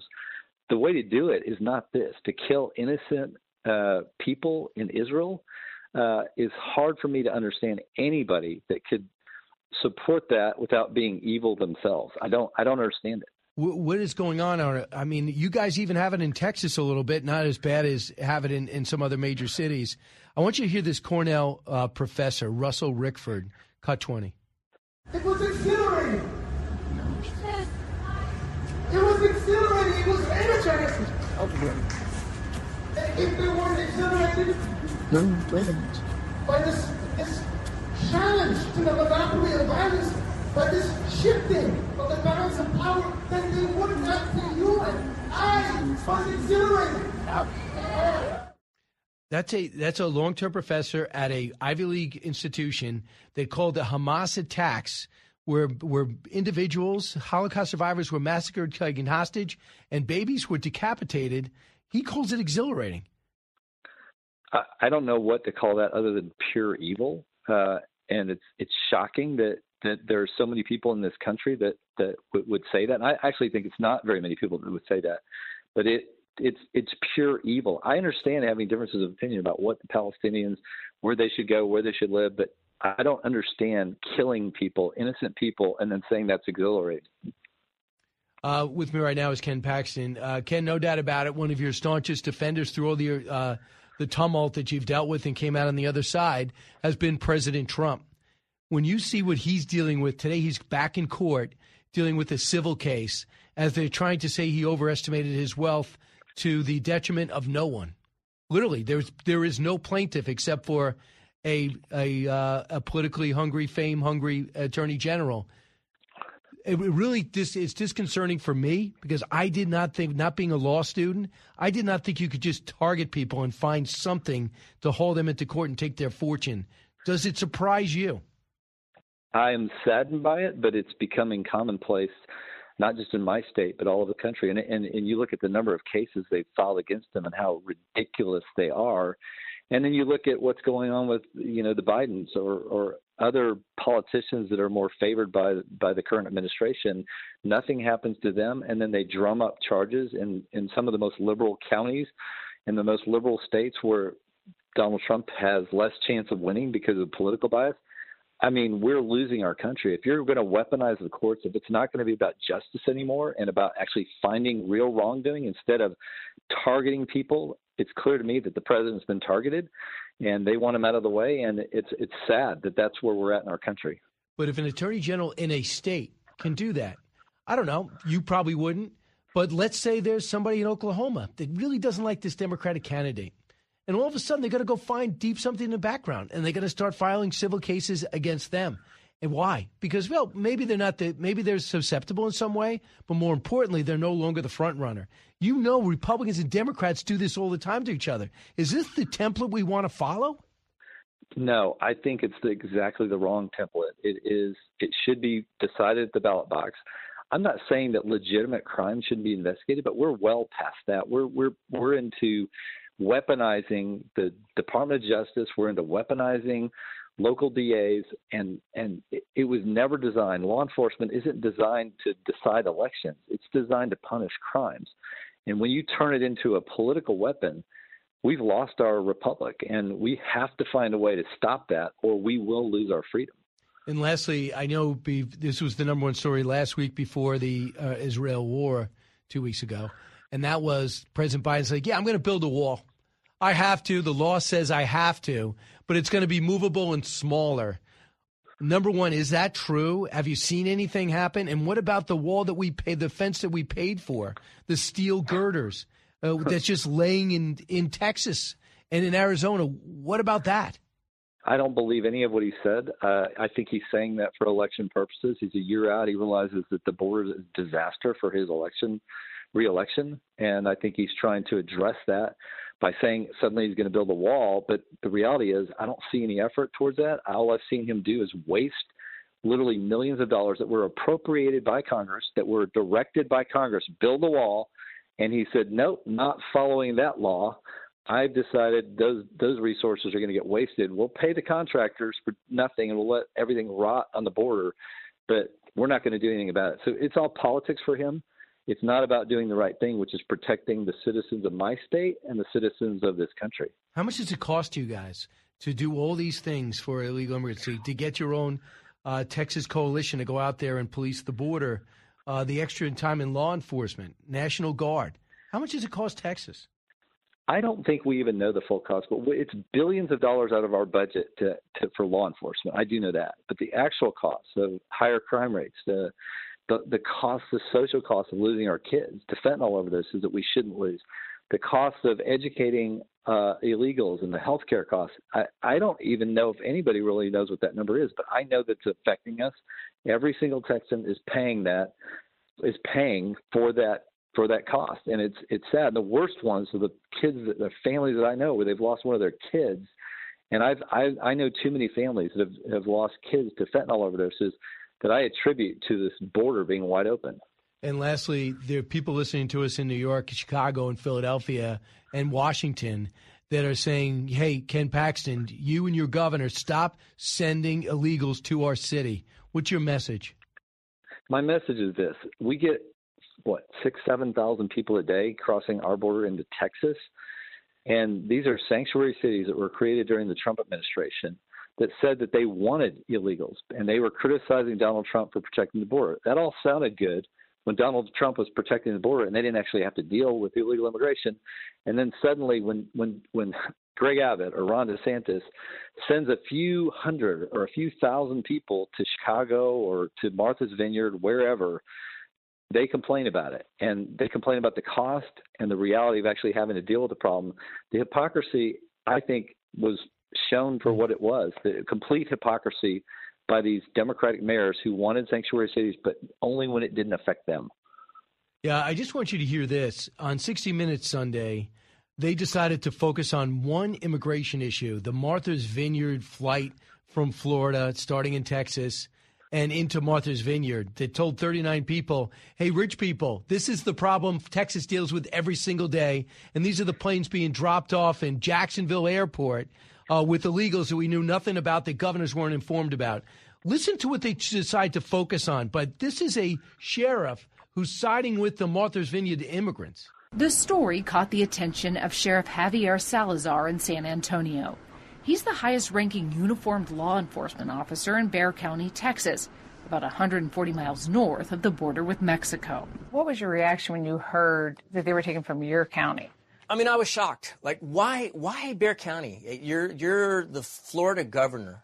You know, why are you messing with people in Bexar County that are here legally at that point, by the way?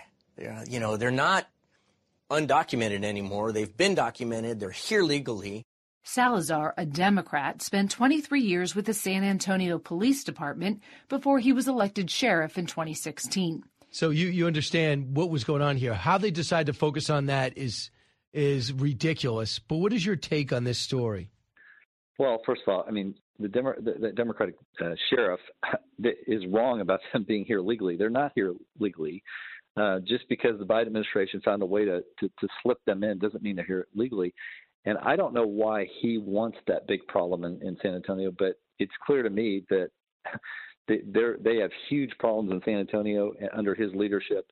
And I'm I'm sad that he said that because the, that is not the problem. The problem is that is not Texas or Florida sending a few hundred or a few thousand people to these sanctuary cities. The problem is the 7,000 people that cross the Texas border or 6,000 people that cross the Texas border every day that we have to deal with.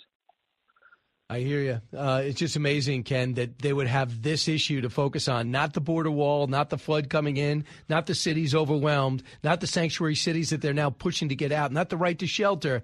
Let's focus on Martha's Vineyard from two years ago. Uh, it's it's nuts. Ken Paxton, thanks so much. Glad your troubles are behind you. I look forward to talking to you again. Hey, thanks, Brian. Have you a great day. All right, one eight six six four zero eight seven six six nine. Don't move politics, current events, and news that affects you. Brian's got a lot more to say. Stay with Brian Kilmeade.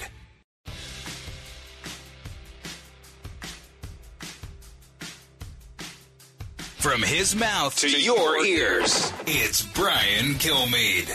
Here we go. Nobody better to have with me in studio uh, than Martha MacCallum right now, anchor of the story.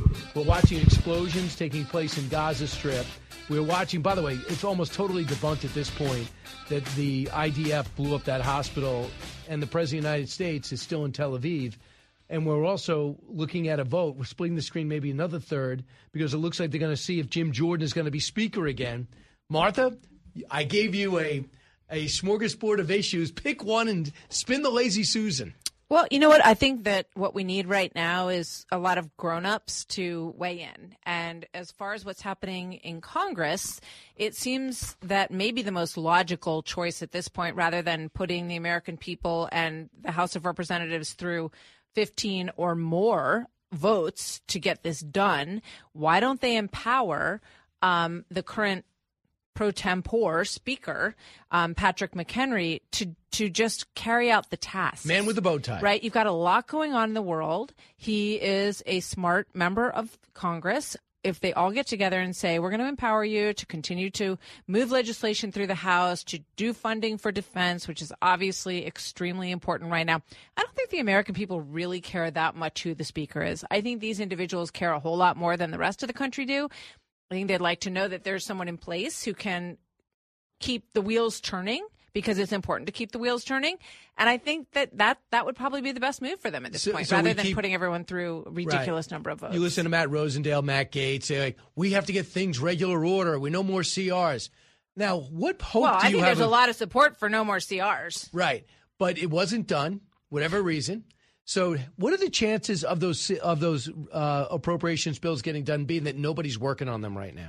Precisely. So it, it I just think that when people see what happens on Capitol Hill and how twisted up they get in their own scenarios, they are so appalled by it that what they want is just for them to do their job, right? And I, and I think that does include actually splitting up the appropriations bills, cutting spending because we know there's a tremendous amount of Mhm. waste in these budgets. So much waste goes on in Washington. That's how we got to trillions and 31 trillion dollars in debt. So yeah, I think someone responsible to take the to take the wheel Right. at this point um, would be very welcome in this country. But get rid of Kevin McCarthy. He was the problem. So he's gone. And now you don't have anything being done. Oh, the impeachment wasn't tough enough. It wasn't legitimate enough. What's the impeachment inquiry? Nothing, right? No. What, what are we doing on appropriations bills? There's absolutely nothing going on. So it totally does anyone think it through? Did anyone say, Matt, listen, I know how you feel, but if we if we blow you up, it's going to be hard to get somebody else in. And let's just wait another nine months. Let's wait another nine months. When it comes to a speaker vote, we'll pick somebody else. Did anyone say that? Because we're not going to be able to replace him? No, I mean, look at the the power that Nancy Pelosi had over her conference. She was able to basically strong arm them into continuing support her to support her based on the kind of arguments that you're making right now. But she promised to leave in two years, and Yeah, she did. Absolutely. And it's, you know, it, it is a mess. And, and I just think, given what's happening in the world, there's going to be very little patience for a continued process here. And I think there is support for them to, to allow the pro tempore to actually have the tools that he needs to move forward. Right. I always wonder where we get these crazy Latin names. Pro tempore. Right? Sounds like means something. temporary. Oh, thanks.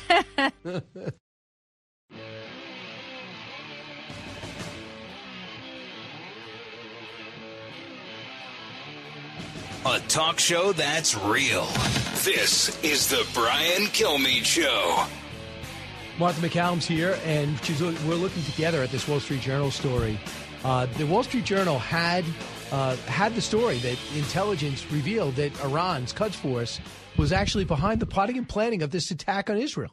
And they talked about the Hamas and Hezbollah getting together in a place called, uh, I think I can remember it, Beirut. And they play, plotted and planned it, even went to do it as early as April, bi weekly starting in August, and they pull it off in October. And now, if I'm the administration, in the very least, I'm saying, hey, guys, let me know where you got this from. Who are your sources? But evidently, their sources were Hamas. They've got sources on the inside over in Israel. So they got they have pretty solid sources. No one said this is not true. Then they expand on it even more. How the Tehran took advantage of after the hostage thing was done to put it in everybody's face and lull everyone to sleep, letting Hamas think they had no big plans for taking over the region or causing major civil unrest. I mean, this is very in depth reporting. It goes through March, April period, April to October, September, documenting all of these meetings. Hassan Nasrallah, the leader of Hezbollah, holding an hours long online meeting with an elite group of strategists from all over Iran about the backed militias and getting them ready for a war with Israel with a scope and reach, including a ground invasion that would mark a new era, according to two participants from Iran and Syria. I, I mean, I can only believe that the White House has just decided that they don't want to they don't want to recognize this because it's extremely problematic and maybe in time they will recognize this but that they feel that hanging this on Iran at the moment is going to be too difficult. So Iran's motives and timing are clear, it goes on to say. In August, a deal for five Americans, the U.S. agreed to release five imprisoned mm. Iranian nationals and transfer 6 billion to Qatar. A report followed that Mr. Khamenei had granted permission for nuclear negotiations while oil exports had reached their pre sanctioned peak. Then Khamenei likely didn't expect the U.S. approach to persist after Hamas's attack. His regime has accumulated enough wealth to survive for several more years.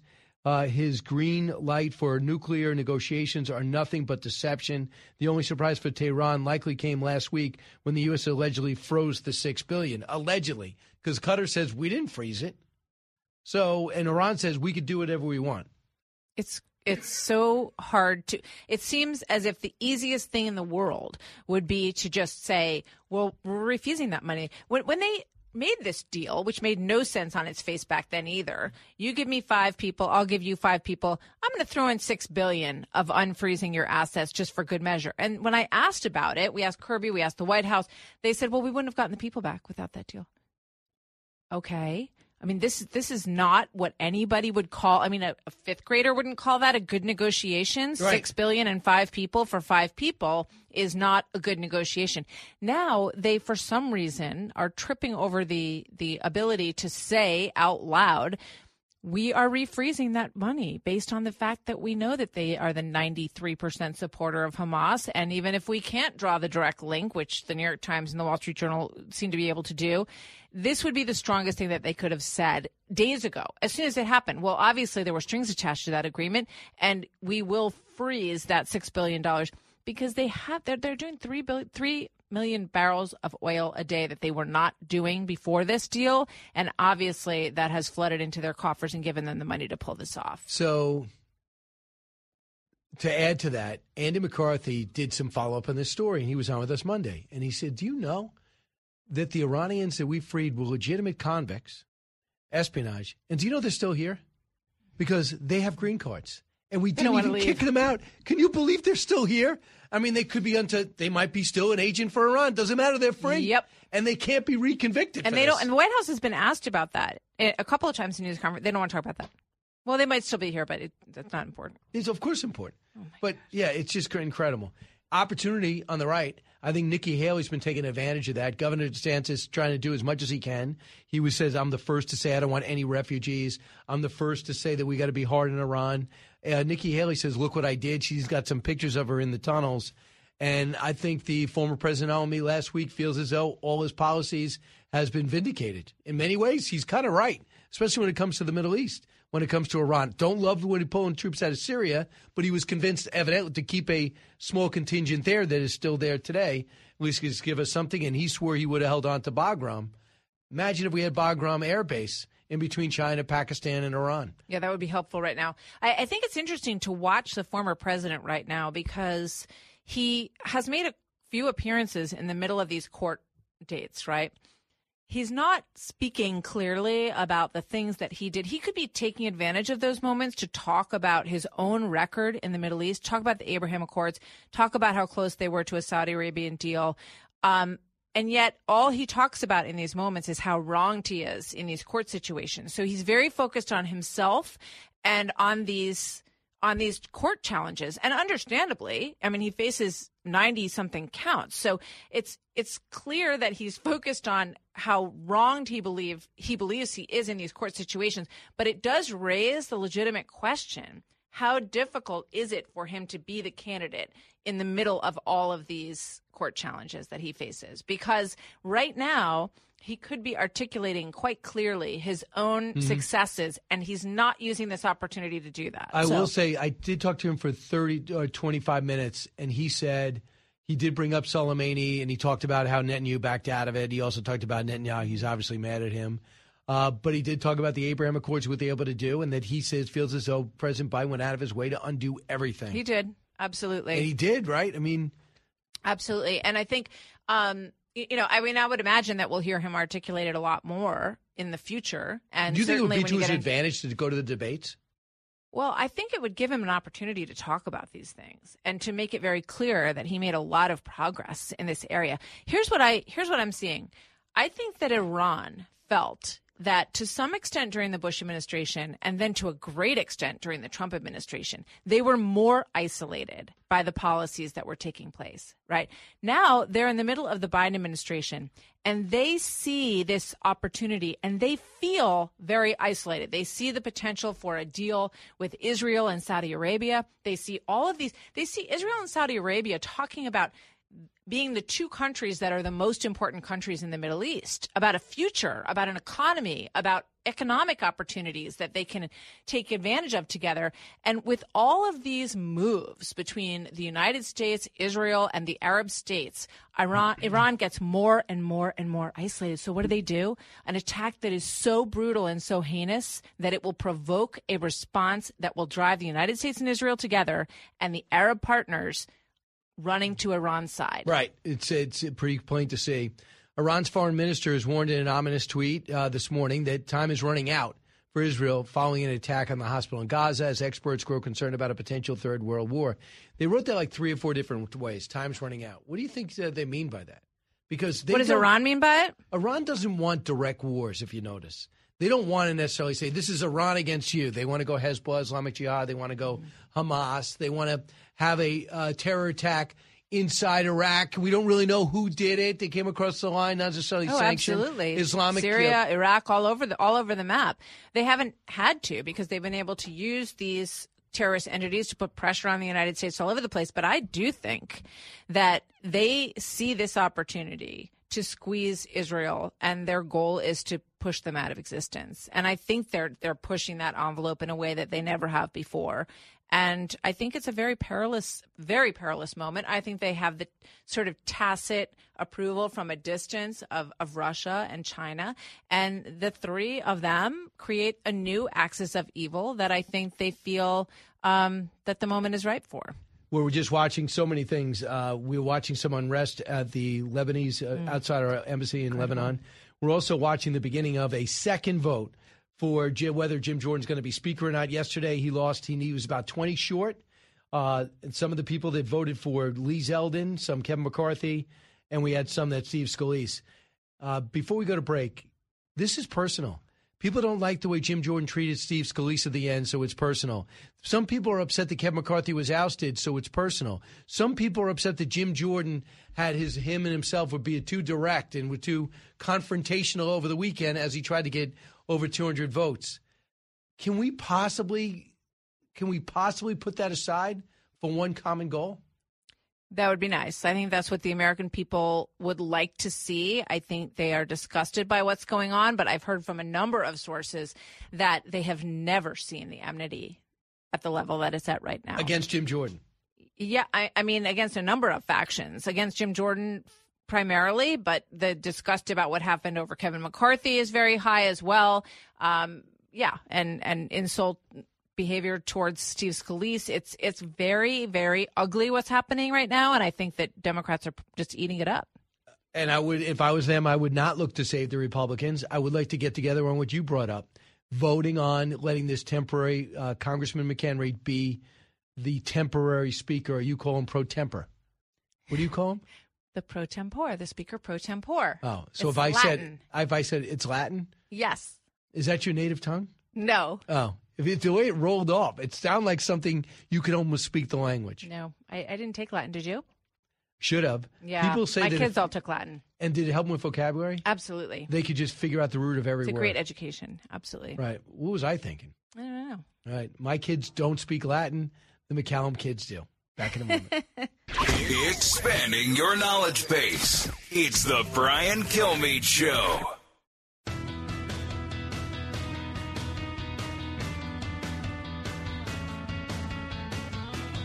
A radio show like no other. It's Brian Kilmeade. Martha MacCallum, we have a few more minutes. We actually got nine minutes together. Who's going to be on your show? So we have all At of our 3 great, o'clock Eastern. We have our great reporters um, who are in the field in Israel. We've got Lucas Tomlinson. We've got Greg Palkot that we're going to talk to, Mike Tobin. So we're going to touch base with everybody. We've had a lot of breaking news at 3 p.m. over the past few days. So we'll continue uh, to cover all of that. We are also going to speak with Chris Christie um, about the response that President Biden had this morning and also about what the impact is on the race. I think this is really, you know, I, I think we've always felt that there was going to be an issue that is going to potentially change the race. And I, I think this may be it. Uh, so we're going to talk to him about the impact of all of this on the presidential race as well. You know what's really going to help? Do you remember? And I'm sure HR you- McMaster as well. Excuse me. Wow, he's join us, yeah. fantastic. I've been looking for him. He's a, he's a great military mind and historian. Absolutely. So also uh, he's got this history out in the field with I think the Hoover Institute. But what I want to get to, I'm sure I don't have to remind you that Senator McCain got the nomination because the surge worked. Remember, he was carrying around his own briefcase. The surge was happening. He Right. supported it. Change. But by the time we got to June, the economy fell apart, and Obama did a much better job communicating and uh, understanding what was happening. And they looked at Bush as responsible for that, even though in many ways he wasn't, as Paulson tried to take over. So it was an opportunity. Things changed.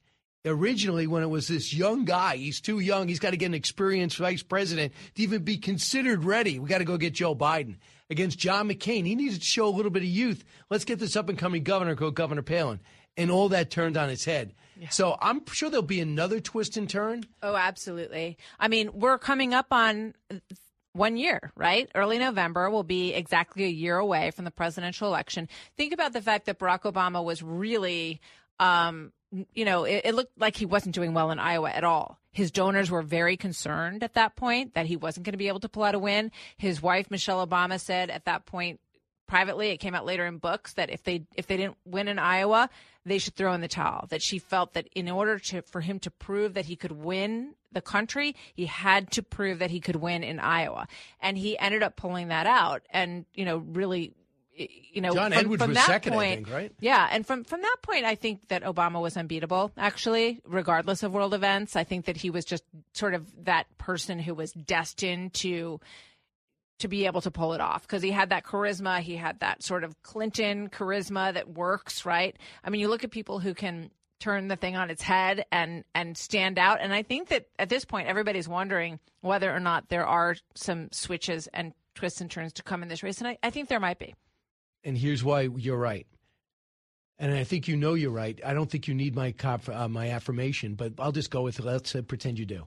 Nikki Haley, it helps. She's not just governor of South Carolina. If you want to go domestic, she's got a story to tell. And the president, the former president, because the former president, if he starts doing some of the things you you recommended, talk about what you actually did, Mhm. and do, don't worry about the court cases. Pretend they don't exist, and you start talking about what I'm going to run on that.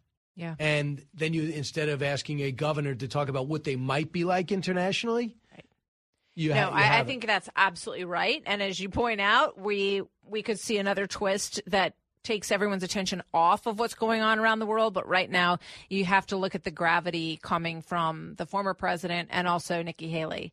I mean, it raises questions about you know whether or not they could ever run together. They have said a lot of uh, very unkind things about each other in this process, but.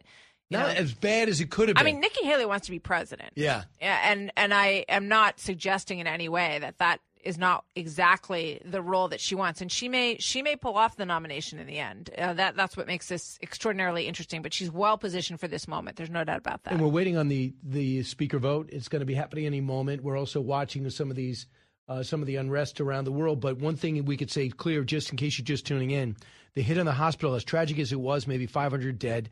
It looks abundantly clear this was not it was not Israel's doing. This was uh, the Islamic Jihad, an errant missile, and we're not asking you to take our word for it. There's actually uh, there is actually some verbiage they put out there. There's transcripts that are out. You can actually hear the audio of them realizing they hit a hospital from the cemetery, and you'll hear it go back and forth. But yet, the President of the United States goes over and wanted to meet with uh, King Abdullah as well as President Sisi of Egypt, as well as the Fatah leader Mahmoud Abbas. All three blew him off because of an event they blamed the Israelis for. But just to look further, the one who's in trouble looks like Mike Pence. Mike Pence looks like he's got $600,000 in debt. He might have trouble getting on the stage in November. Uh, the other one that could be in trouble is Tim Scott, because a lot of Tim Scott's donors saying, if you don't get some traction, I don't think I can continue to finance you.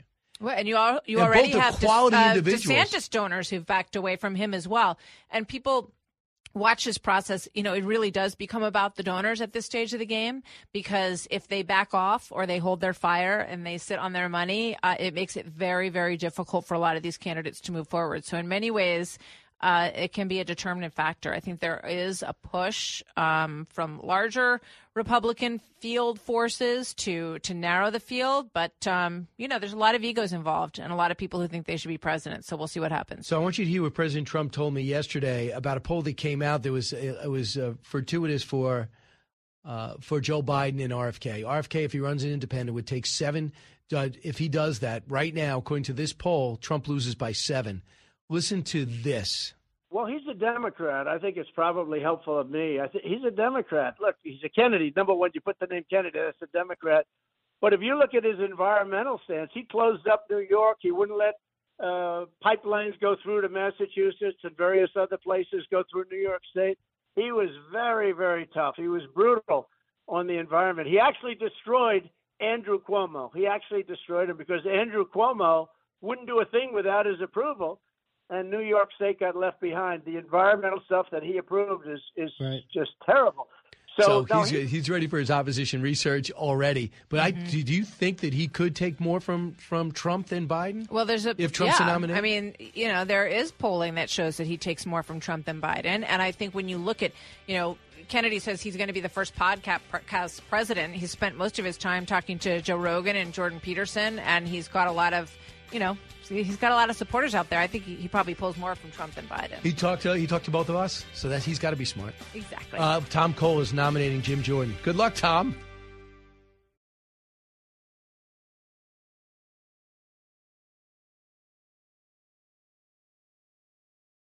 The Fox News Rundown, a contrast of perspectives you won't hear anywhere else. Your daily dose of news twice a day, featuring insight from top newsmakers, reporters, and Fox News contributors. Listen and subscribe now by going to foxnewspodcasts.com. Listen to the show ad-free on Fox News Podcast Plus, on Apple Podcast, Amazon Music with your Prime membership, or subscribe wherever you get your podcasts.